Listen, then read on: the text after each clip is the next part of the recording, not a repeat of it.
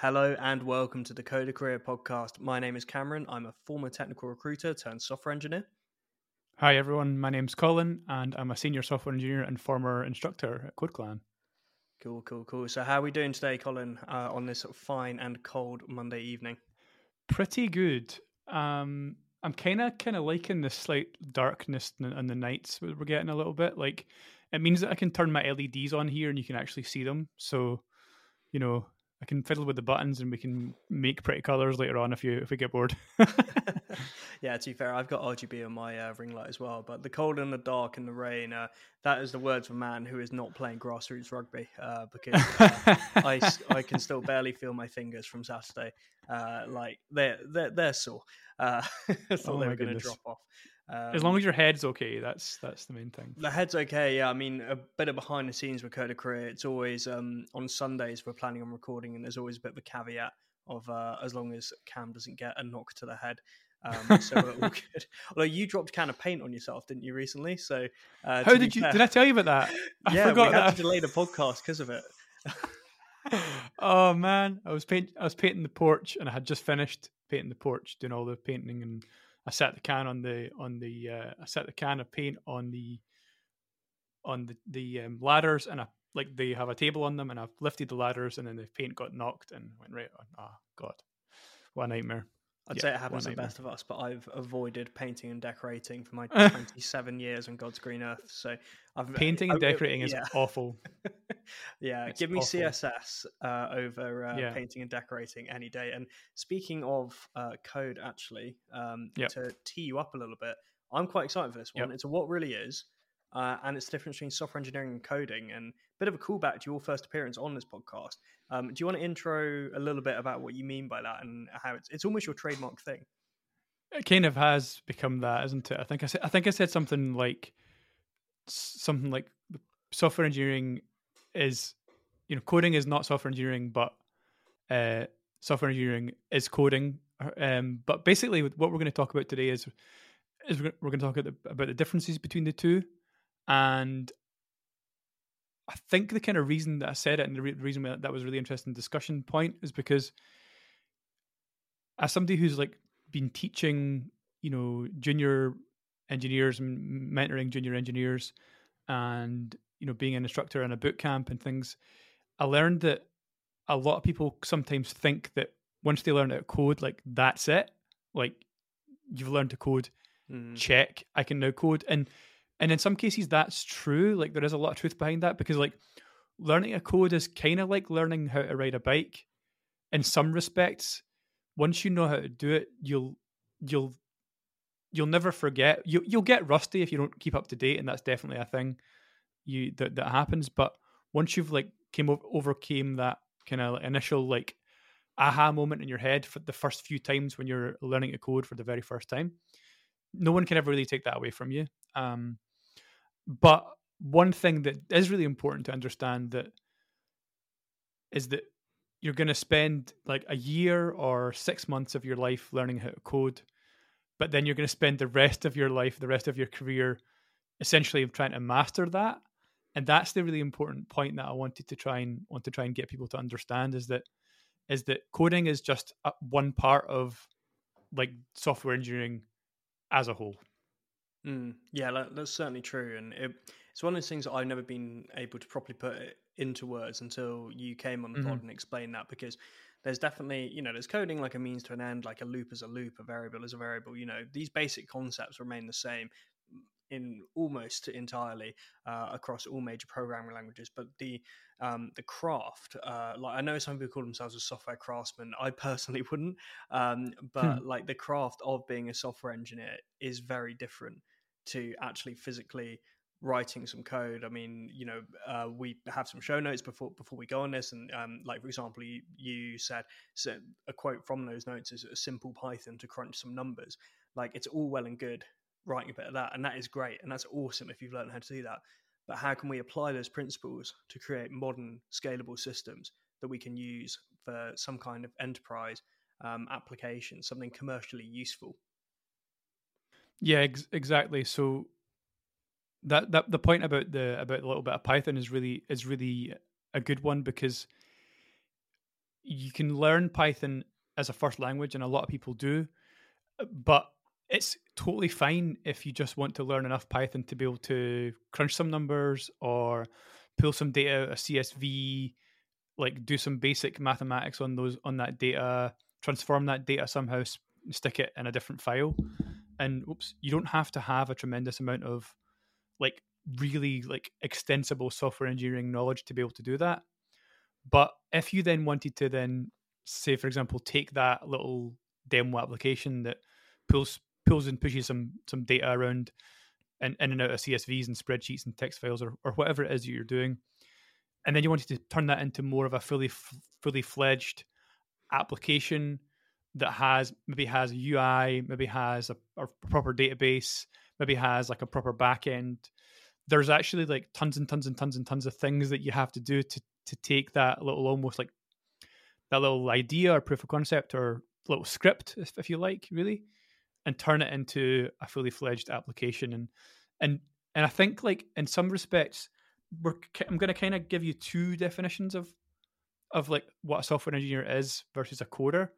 And the first one is really is this is this this one that we want to hit on. And the first takeaway point is this: is that you said it's about craft, about crafting and, and code craft, and that is the idea that you're making code that isn't just something that you can just like write and then run once and then you run it again and then you run it again and you just keep rerunning that little block of code. It's more about how do we make that piece of code so that it can be maintained easier? How do we make it so that it can be reused but re- reused in a way that's going to be helpful? I mean like i'm just sort of thinking back to the amount of times that someone's said to me oh you want to you want to do xyz oh all you got to do is you pull this repo you switch you check out this branch you like find this file you run that file and then that gives you this fi- this other file and then once you t- once you've got that other file you then run this other file on that and then you're you're essentially like like doing a thing by running a bunch of random scripts that someone's put together that like aren't related or connected in any like in any like suitable or like well thought out way because what they've done is they've like built a bunch of scripts and just stuck them together but they've not really thought about like how do i make this how do i turn this into like a product that mm. someone can use or maybe not even a product but like a tool that someone can use in the organization you know? Could i put a web front end on this and make it so that like everyone else in the org can like use this little tool without having to like clone a repo chmod a file run the file run the other file and then like you know all that sort of thing. And that's about extensibility. And that applies to like little small projects and it, it applies even more to big projects and then the other one is testability, being able to make sure that something's testable. Um, kind of speaks for itself. We'll talk a little bit more about that in a little while. And then there's reliable, which means that it can run reliably, and that's a lot, a lot more to do with how it runs and where it runs and all the rest of it. Like, does it run on is, is it a mobile phone app? Is it like a little Python script that, that just runs on a server? Does it run on your machine? Does it run on someone else's machine? Does it run in the browser? Like, where is this thing actually running? And then the biggest one that that, that tend to, people tend to get get in a lot of trouble with is extendability. And for little tool like little tools that you're running locally, you might not want to extend that into some bigger application. It might just be fine that you've got that Python script and it does that little thing as your tool. But for the most part, we're not always making tools. For the most part, we're making applications. We're making things that do stuff for our users. So all of these all of these um, kind of kind of traits maintainable reusable testable reliable and extendable they're all much more important when it comes to building code for our users building code that's going to do something uh, and serve some sort of some some some some sort of business value. And um yeah like i think those like those have been you'll have heard of like the solid principles. Have you heard mm-hmm. of those? Yeah.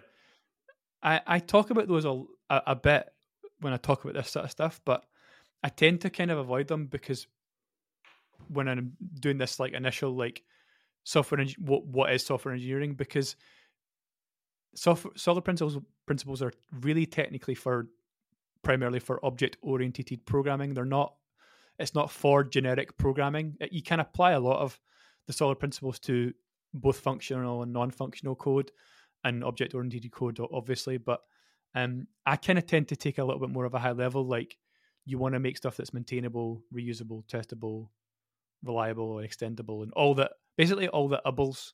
Apply all the, take all of the ubbles, and that's what you want your your code to be like. Now, as I said before, you don't want to you don't nearly you don't need to make your little Python script that spits out that spits out nicely formatted JSON for your little tool that you're running locally. That doesn't need to be any of those things. But when it comes to the, taking some of something like that and then building it into a bigger project, you you you definitely want to you definitely want to do some of that stuff, and mm. we'll give you a little bit of an insight how. Your first point really interests me actually because it's kind of like the uh, the DRY don't don't repeat yourself philosophy. Um, most people yeah. think of that in context of a single file or script or whatever, or uh, but actually, don't repeat yourself could be extended to uh, someone having to constantly over and over and over do a manual process externally, whether you know, as you said, like um, go go and clone repos, like mess about, run mm. different files, then move on to a new file and um, chmod something, and you you know, it, even for an engineer, that's a headache. Whereas, and like you say, like the DRY process probably usually would end in a result like a front end um, application uh, of of some kind, and that's why. Well, I mean, that's why internal tools uh, is such a big area. Like, uh, we don't talk that much about our day jobs on this, but um, you know, my day job, I just work on internal tools all uh, day in oh, day right. out. I love it. I find it really interesting, and you know, making everyone else in the organization's life easier is is actually quite a nice thing to do.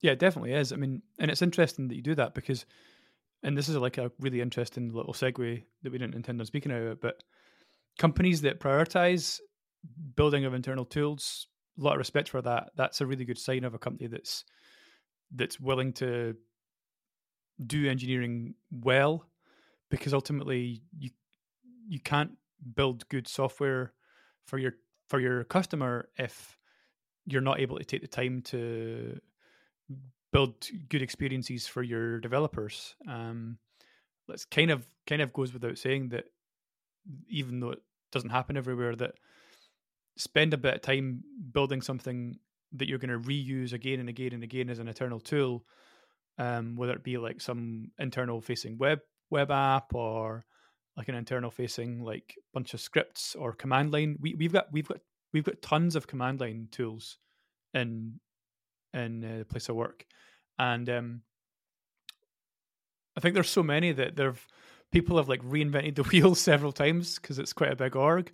But that's okay though, and there's some really pretty nifty command line tools you can you can get for like lots of cool things. Like we we've got all of our we've got all of our stuff for, for example, connecting on like connecting to Kubernetes and checking the status of the clusters on dev and checking wh- what the pods are doing and looking at logs and there's like web web app tools for building entire services. It's really really pretty cool. So the amount of things you can you can turn from little simple little simple experimental products into mm. full blown applications, just using some just applying the same software engineering smarts that you would to your to your your developers as as you sorry as you would your customers to your developers and it can it can go along it can go a long way um I remember you yeah, saying really CodeClan cool. used to have a, a, command line script to literally set up a machine, which I always thought was pretty cool. And I think that yeah. is actually available on GitHub. So people it is. It it's out, actually um, open source. Yeah, yeah, yeah.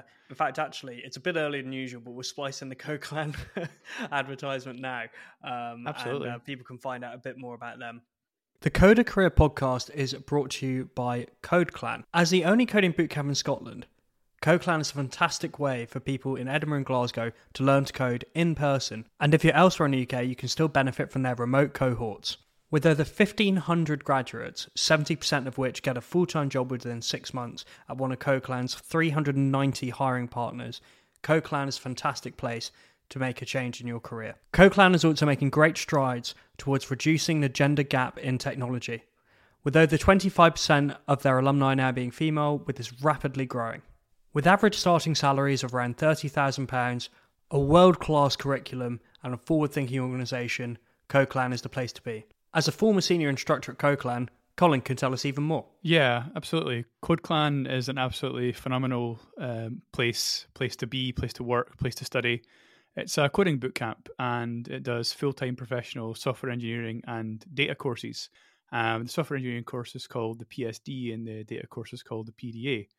Um, both these courses are 12 to 16 weeks full time. They are fully instructor led, which is 100% instructor interaction. That's one of the things that really sets them apart from other other courses that you can take. For example, you can do quite a lot of courses online for coding and software engineering that are not instructor led and are maybe through like a learning platform. Whereas CodeClan stuff, whether it's remote or in person, they're fully instructor led. You can literally stop the instructor halfway through a lesson to ask a question, and, and if anything, that's actually that's actually encouraged. The whole course is designed to take someone who has very little experience all the way up to a junior software engineer, such that they're able to to become a junior software engineer in an organization. And the course hits on all of the basics, uh, mostly around Python, JavaScript, Java, but as well as that, the software engineering principles and all of the really important fundamentals behind software engineering and coding and clean code. That all gets taught in this interactive, immersive way at CodeClan. One of the great things, other great things about CodeClan is that people often say, can, can I learn like Rust or can I learn Swift or something like that? You actually can't like learn tons and tons and tons, tons of things on the course because there only is so much time and there only you can only fit in so many like languages and skills. But one of the great things about it is that it gives you the ability to learn those things later on. It doesn't just say here, here's React and here's JavaScript and whatever else, and then off you go. The instructors that you you get on on CodeClan are are so helpful, and they're so good at knowing exactly what people are thinking and feeling at various points in the course because it is a very intensive course. Um, but at least there's between two to four instructors per class, and that's for both remote classes and in-person classes. And everyone learns in the in the cohort at the same pace, which is excellent. It's really good to know that, for example, the way that they teach on the course, which is so important to me, the way that they teach is that they, they use a lot of what we called code alongs. And a code along is where an instructor kind of quite slowly and methodically codes out something in front of the class, whether it's on Zoom or in person in the classroom, and then the class slowly like code that thing together. We call that a code along, and that's actually a really powerful way to learn because you're seeing the actual coding process happen in front of you, but you're also being taught at the same time. And as a participant, as a student, what you can actually do is you can stop and you can have a conversation and you can ask questions. Code Clan is kind of a life changing thing. I've seen dozens and dozens and hundreds of people go through it in the time that I was there, and it was genuinely, genuinely life changing for for every single one of them. Um, they managed to you know get jobs as software engineers, you know, junior software engineers in the industry, and even now, uh, being a couple of years uh, ago that I worked there, I know many of the people I know are now mid mid level, kind of senior level engineers. So it's having a huge impact on people's lives and in a way that I couldn't even I couldn't even describe. It's pretty awesome.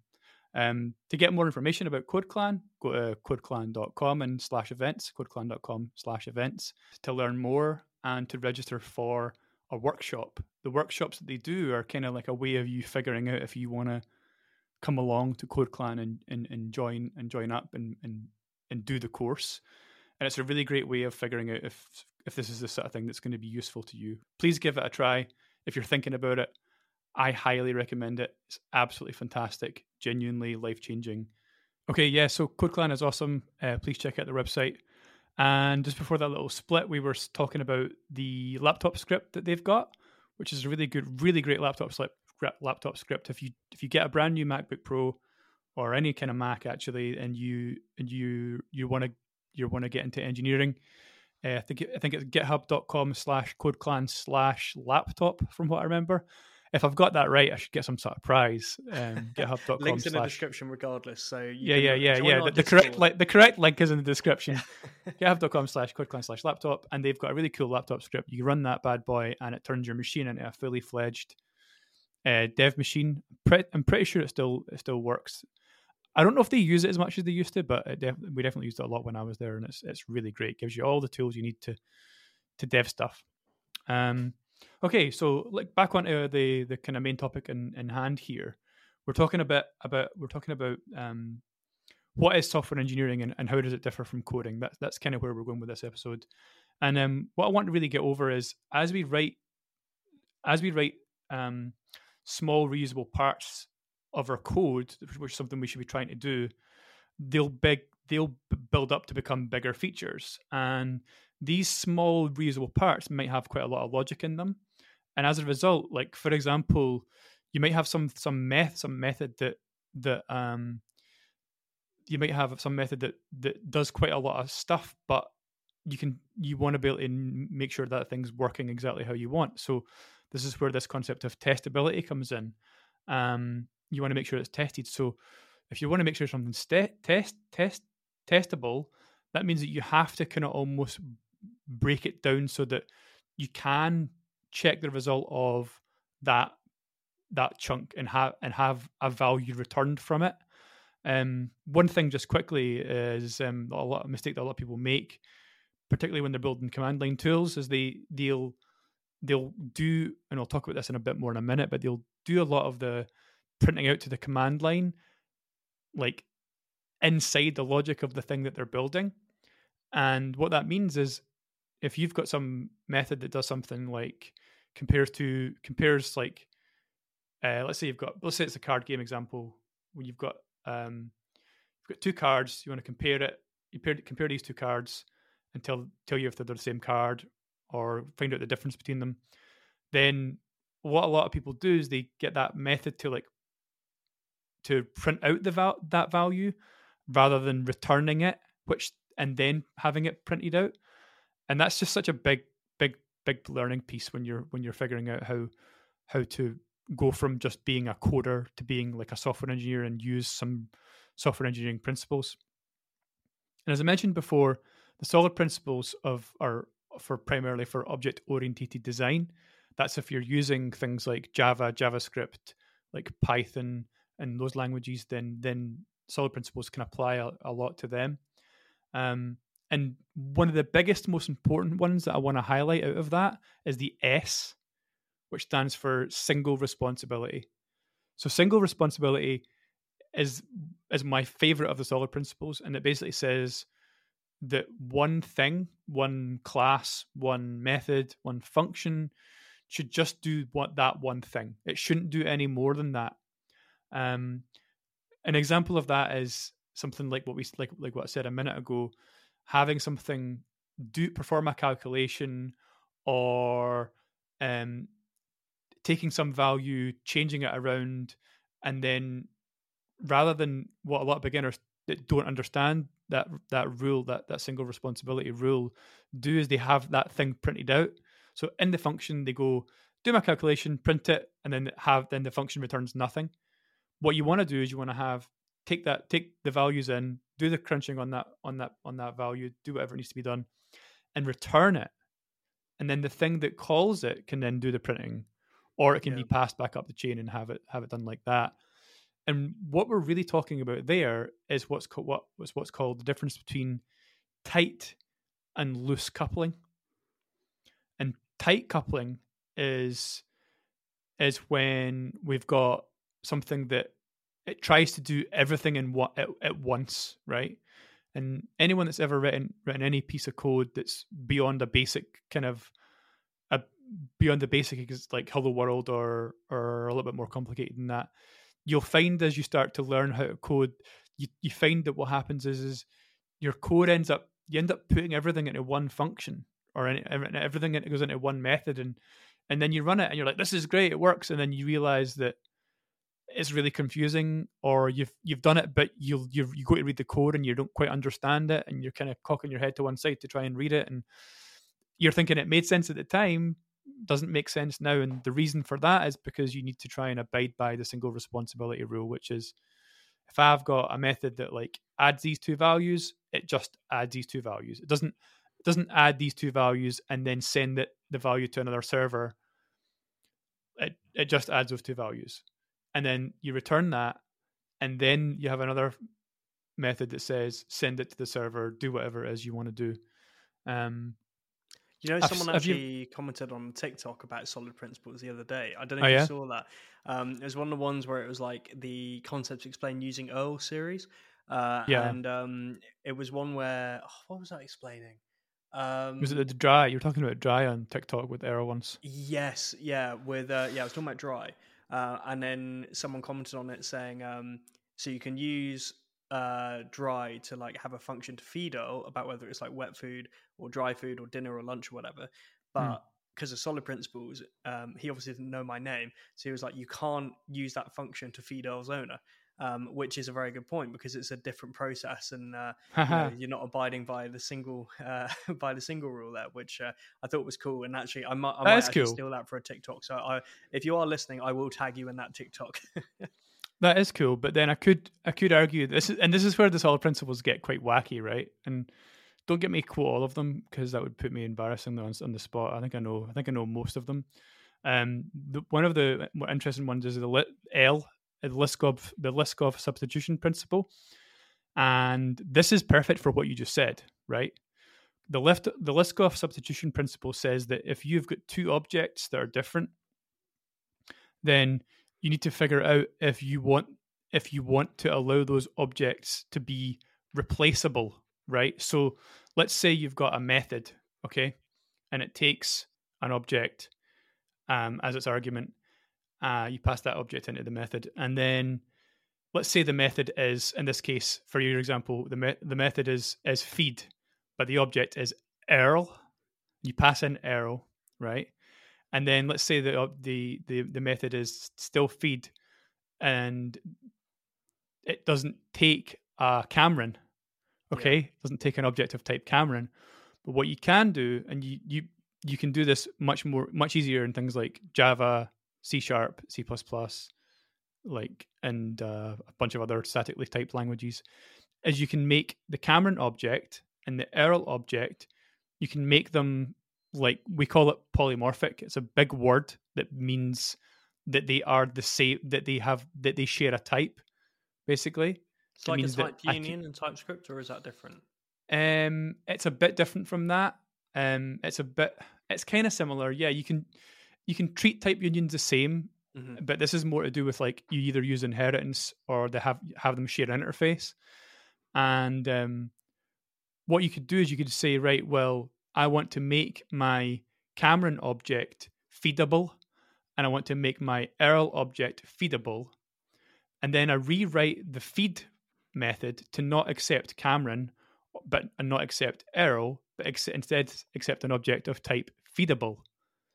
And because Cameron and Earl are both feedable, that's me abiding by the Liskov substitution principle, which means that I can take two objects that are the same, that are different types, but the same base type, and then pass them in. But you and this is why it's like bug here though, because either Earl gets a takeaway pizza and I get cat food. Like, well, that's where that's has to be well tested. Yeah, that's that's where you need to that's where you need to kind of be a bit careful about it. Yeah, yeah, yeah. Object oriented programming is a bit wacky like that, and um, but it's it's it's something that definitely applies a lot more to like like C sharp and Java and all the rest of it. And you it's know, single responsibility. Note, I, I, was actually saying that uh, on TikTok the other day, um, where C sharp is like one of the most underrated languages for people to learn. Like it's very actually, cool. How many jobs there are on the market? It's quite a well liked language. You can get into stuff like gaming via Unity. There's actually a lot you can do with it, and because it's relatively syntax wise similar to Java, it's fairly easy mm. to learn what uh, to, to to learn each of them. Um, so it's a, it's an underrated one. It's funny because people tend not to talk about it, and actually, it's um, you know it's a good one to learn. Like I would say, in uh, most of my exposure in the tech industry, C sharp seems to be hiding in everyone's tech stack somewhere. I've used it once for a project years ago, um, and back then it was it was awful but it was more or less it was more or less awful because of the tooling at that point in time. Mm-hmm. Now, the, here's one of the really cool things about Microsoft. Going to big up Microsoft for a minute. Um, in the years since the olden the Microsoft olden days, their approach to like open source, their approach to um, tooling for every like for platforms other than Windows has been absolutely tremendous. So for a good few years now, you've been able to uh, brew install .NET um, basically install .NET on any uh, .NET. It's called .NET Core, I think.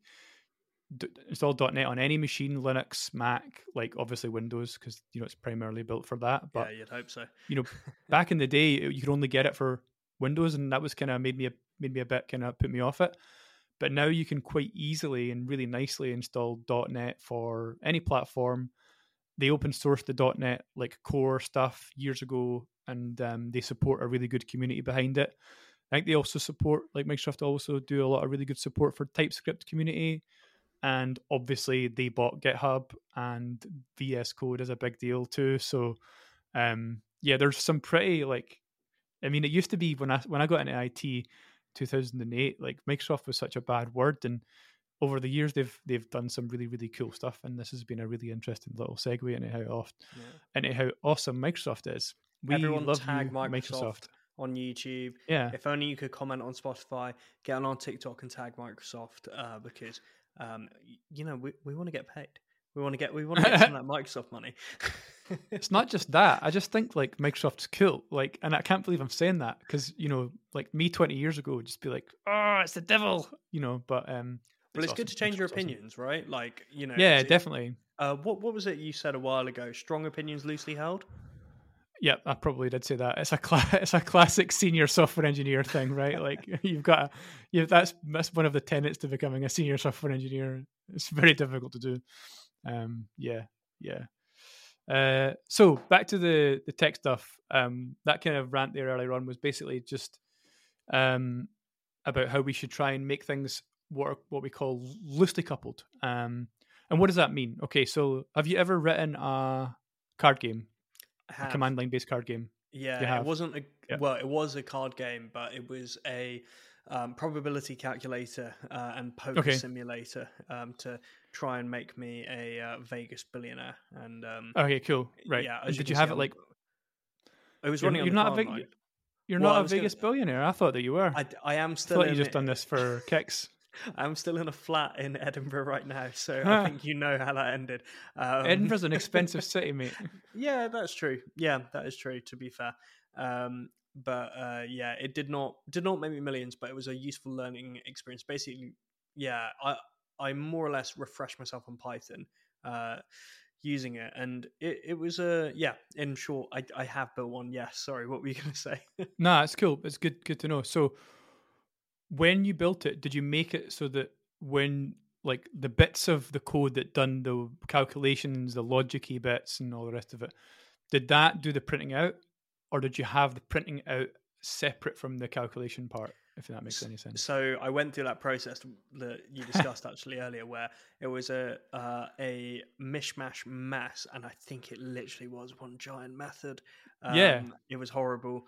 Uh, and then yeah, I did. Uh, I kind of I, I want to say it was very deliberate how I built the scaffolding by doing it in one like big method and then split it out. Mm-hmm. But in reality, I just panicked when I looked at it and thought this is useless. And like, God knows if I if I if I look back on this a day later and don't understand it, you know, if God forbid I walk outside and I do get hit by the uh, by the 16 bus, uh, and you have to look at it uh, to to try and yeah. do what I could not do and, and win those win those billions in Vegas are you going to understand my spaghetti code? No, because it wasn't it wasn't separated enough, and um, you know, yeah.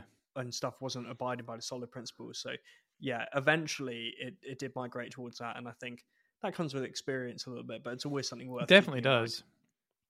It definitely does. Like it's it's really hard to go from I have just learned to code and feel that you're pretty actually pretty confident with it and able to do some really cool stuff, and then it runs and it works, and you go, well, hey it's difficult to go from that to I have written this piece of code which is re- extendable, reusable, testable. Mm. It conforms to all the solid principles. Like that takes then that's the really that's a really big takeaway from from this episode. By the way, folks, that takes the rest of your career to do that. Like there's days where I where I, I, write some stuff and I look at it and go, oh no, that's not quite right, and I refat have to refactor it a few times before it's exactly how you want it to be in terms of in terms of that stuff and then it'll go to PR review and somebody will go actually you you should split that into two methods because that's one you've just written you've just written something this big and you it needs yeah. to be you want you really want two things that big rather than one thing this big and because it's easier to it's ideally easier to read but the point I'm going to make about the card game one is is one of my favorite points um,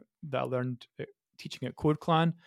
We uh, used to do card game uh, stuff, uh, get get the students to write card games, and the big th- big mistake they always make is they go straight in and they write a bunch of logic and then they have like the console.logs or if you're in JS and system.outs, if you're in Java, it was mostly Java, um, inside the logic. Whereas what you really want, and that's called tightly, that's called tightly cu- coupling. And there's that's just one example of what of tight, tightly coupling is. But what tightly coupled means is that if you've got two, if you've got two like pieces of logic or two mm, functions, two methods, two classes, two somethings. Um, it could even be two parts of your program that spread across multiple classes or modules or files. And if they interact in some way, and you and you can't run one without the other, that means that it's tightly coupled. Um, in this case, for example, we couldn't run most students code it in such a way that you can't run the logic and not see all the printout stuff. Now the question then becomes: Is what do you what how what if you uh, come turn around after you've built that and say, I want you to make this this game, this like card game that's like let's say it's a poker card game that right now you're controlling on the command line with little commands and like a little you know like shuffle command or whatever a deal card command or whatever, and then you go from that to make this controllable via a REST API. At that point, like that really sends the students like, oh my god, what? How the hell am I going to do that?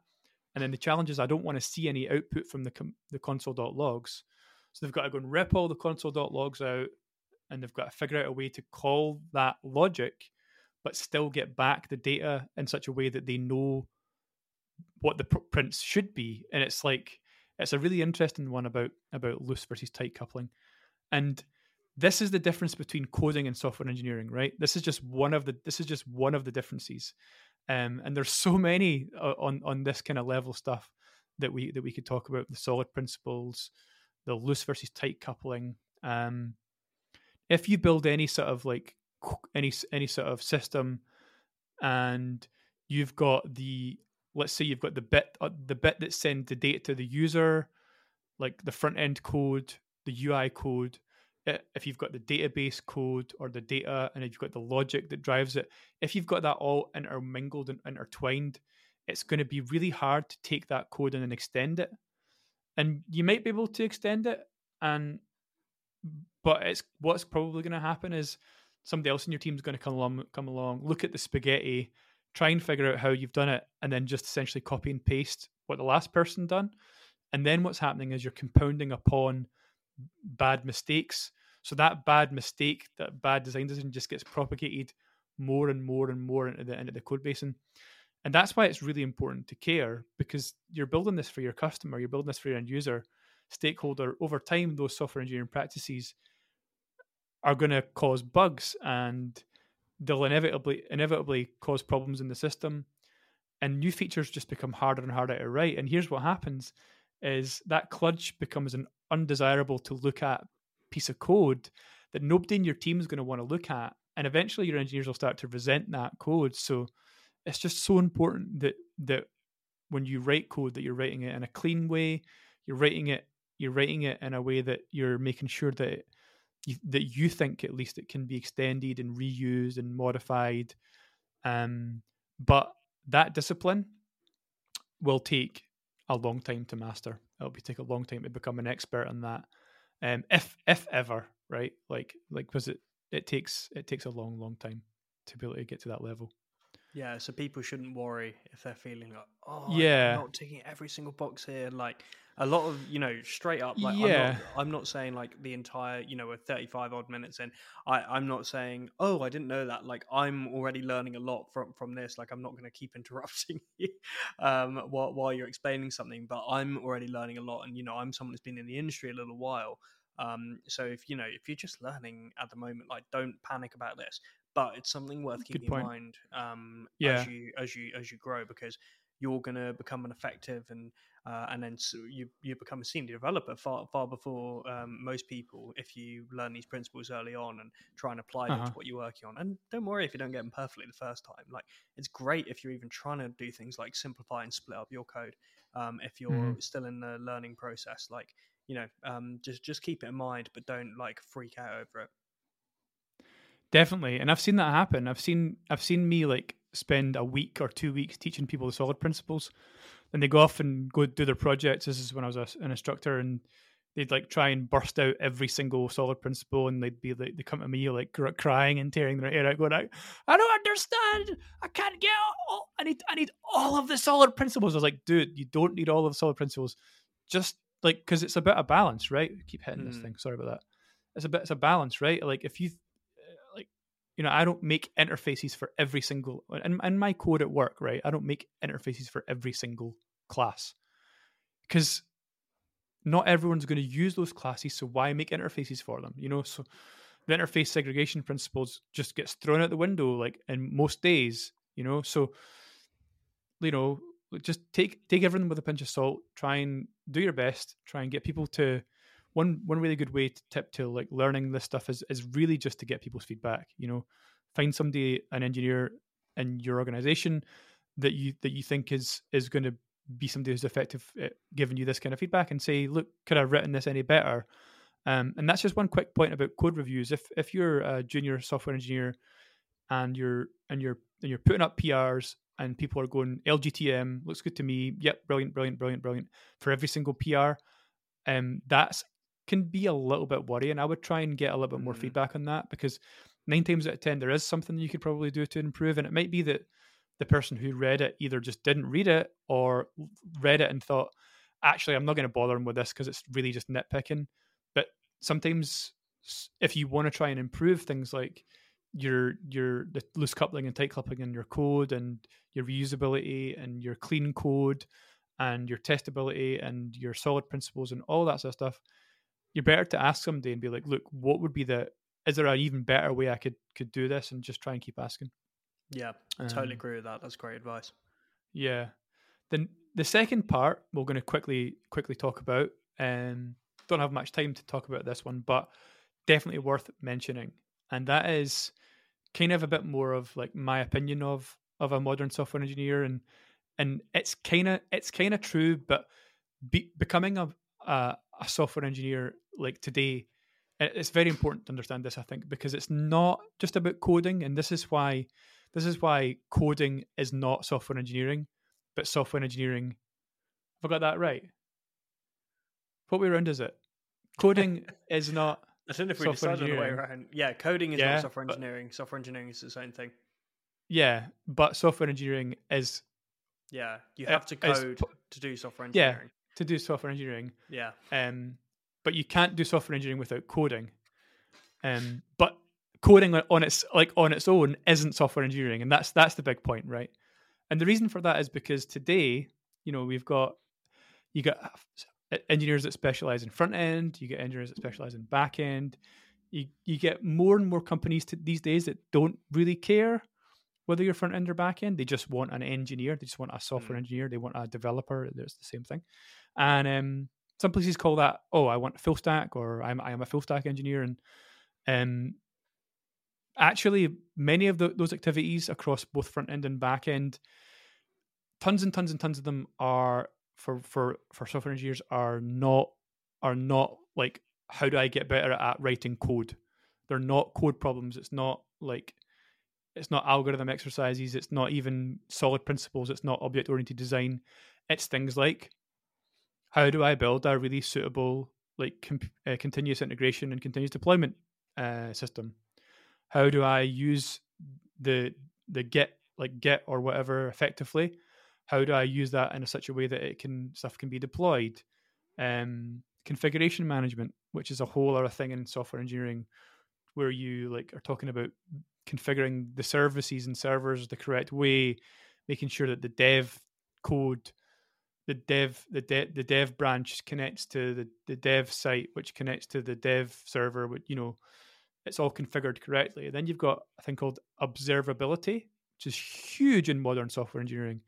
It's all about how do we monitor our systems in the wild? How do we make sure that like we know that we're running we're running like this service across 35 different machines has one of those machines went down is is there has there been an error in that application somewhere? Like, what if the payment system, like, or the email system, wasn't able to handle some requests for a while? How do you know? So observability is is a is a principle around around making sure that your stuff runs, yeah. but you know about it. And there's that, tons of really so cool tools. stuff like payments. Yeah. Like, um, she's not a software Everything. engineer, but uh, I was talking to my girlfriend about this a, a, while ago, and one of one of her favorite um, like uh, like either fashion or, or like cosmetics e-commerce sites like had a massive glitch where uh-huh. basically everyone was getting ninety percent off. Like uh, so, Uh-oh. everyone everyone nice. got ninety percent off no matter what you put in your basket, and people were saving hundreds and hundreds. Sorry Lovely. if there's a food process going on in the background. Um, so so people are saving hundreds of pounds basically by putting in these codes because they obviously hadn't observed it, um, and it went on for like over a day, which is really bad. And I imagine the company they, they, they honored it, but the company lost millions. Um, so you know, fair play whoever that was, but uh, yeah, not um, not great. It shows the importance of having something like Datadog. Um, you know, yeah, Datadog. Get, get, get the dog tracking, uh, and uh, mm-hmm. they'll find those errors. Like uh, for example, today I uh, deliberately broke something and didn't realize that uh, it would log all over in Datadog, and there would be Slack alerts and stuff. But uh, here we are. oh no, it's all right. I explained what I did. Um, that's the other thing as well. If you mess something up, just own up to it and explain what happened. Yep. Um, that that's an important lesson that we don't have on here but it's something we we would always emphasize. I think. Definitely. And just for context, there, Datadog is a tool that helps you with observability. It helps you see what's going on in your application out in the wild. Uh, it's a really, really useful tool. Another thing Datadog helps you do is it helps you track metrics. So let's say that you want to know every time someone puts a product in their basket, or you want to know um, how many times a cache gets missed which means that it, uh, the value is not read from the cache and it's read from the the slow thing, um, or whatever. You know, you can you can set up metrics and you can have them send out to something like Datadog and like you can have them increment a counter. You know, to see oh this cache has been missed like hundred times in the last day. Um, that kind of comes into this observability piece. Um, another one, the other big big job that the modern software engineer has to do is system design. Um, what is system design? Well, there's a whole episode we could do on that, but basically, you know, will calls from our mobile app crash the backend? Um, are there enough services there to like keep that running? Like, do we need a load balancer in there? Do we need a different kind of database in there? Like, um, should we have a database one per one service or shared between multiple? Secret answer: the answer is never share database between multiple services.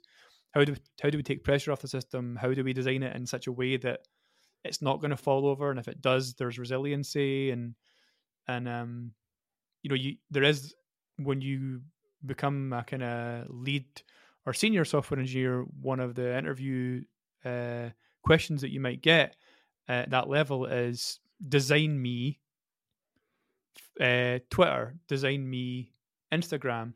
And what that means is you basically have to like know enough about you know how the big pieces building blocks of of of infrastructure fit together to be able to design something like that and that's a lot of that's that often happens to even you know you, even some places that ask front end engineers how would you design x because there's an expectation for for how systems that should be built to be known by everyone um you know how how would you design instagram and they're not saying they're not saying I want you to go and design Instagram right now. That's not what they're saying. You're, you're, you don't you don't go in an interview and ex- no one expects you to like sit there and start coding and like building Instagram. That's absolutely nuts. But what they do sometimes expect at these kind of level interviews is they want you to be able to go, okay, well, um, Instagram, let's say it gets a th- like a hundred thousand hits a day, and that's uh, it's maybe it's got like a million images those all have to get uploaded somewhere. It has to be fast, so it should be like a cache, or it has to be. It doesn't have to be that fast, or whatever it is you decide. You've kind of got to make these little design decisions. Mm.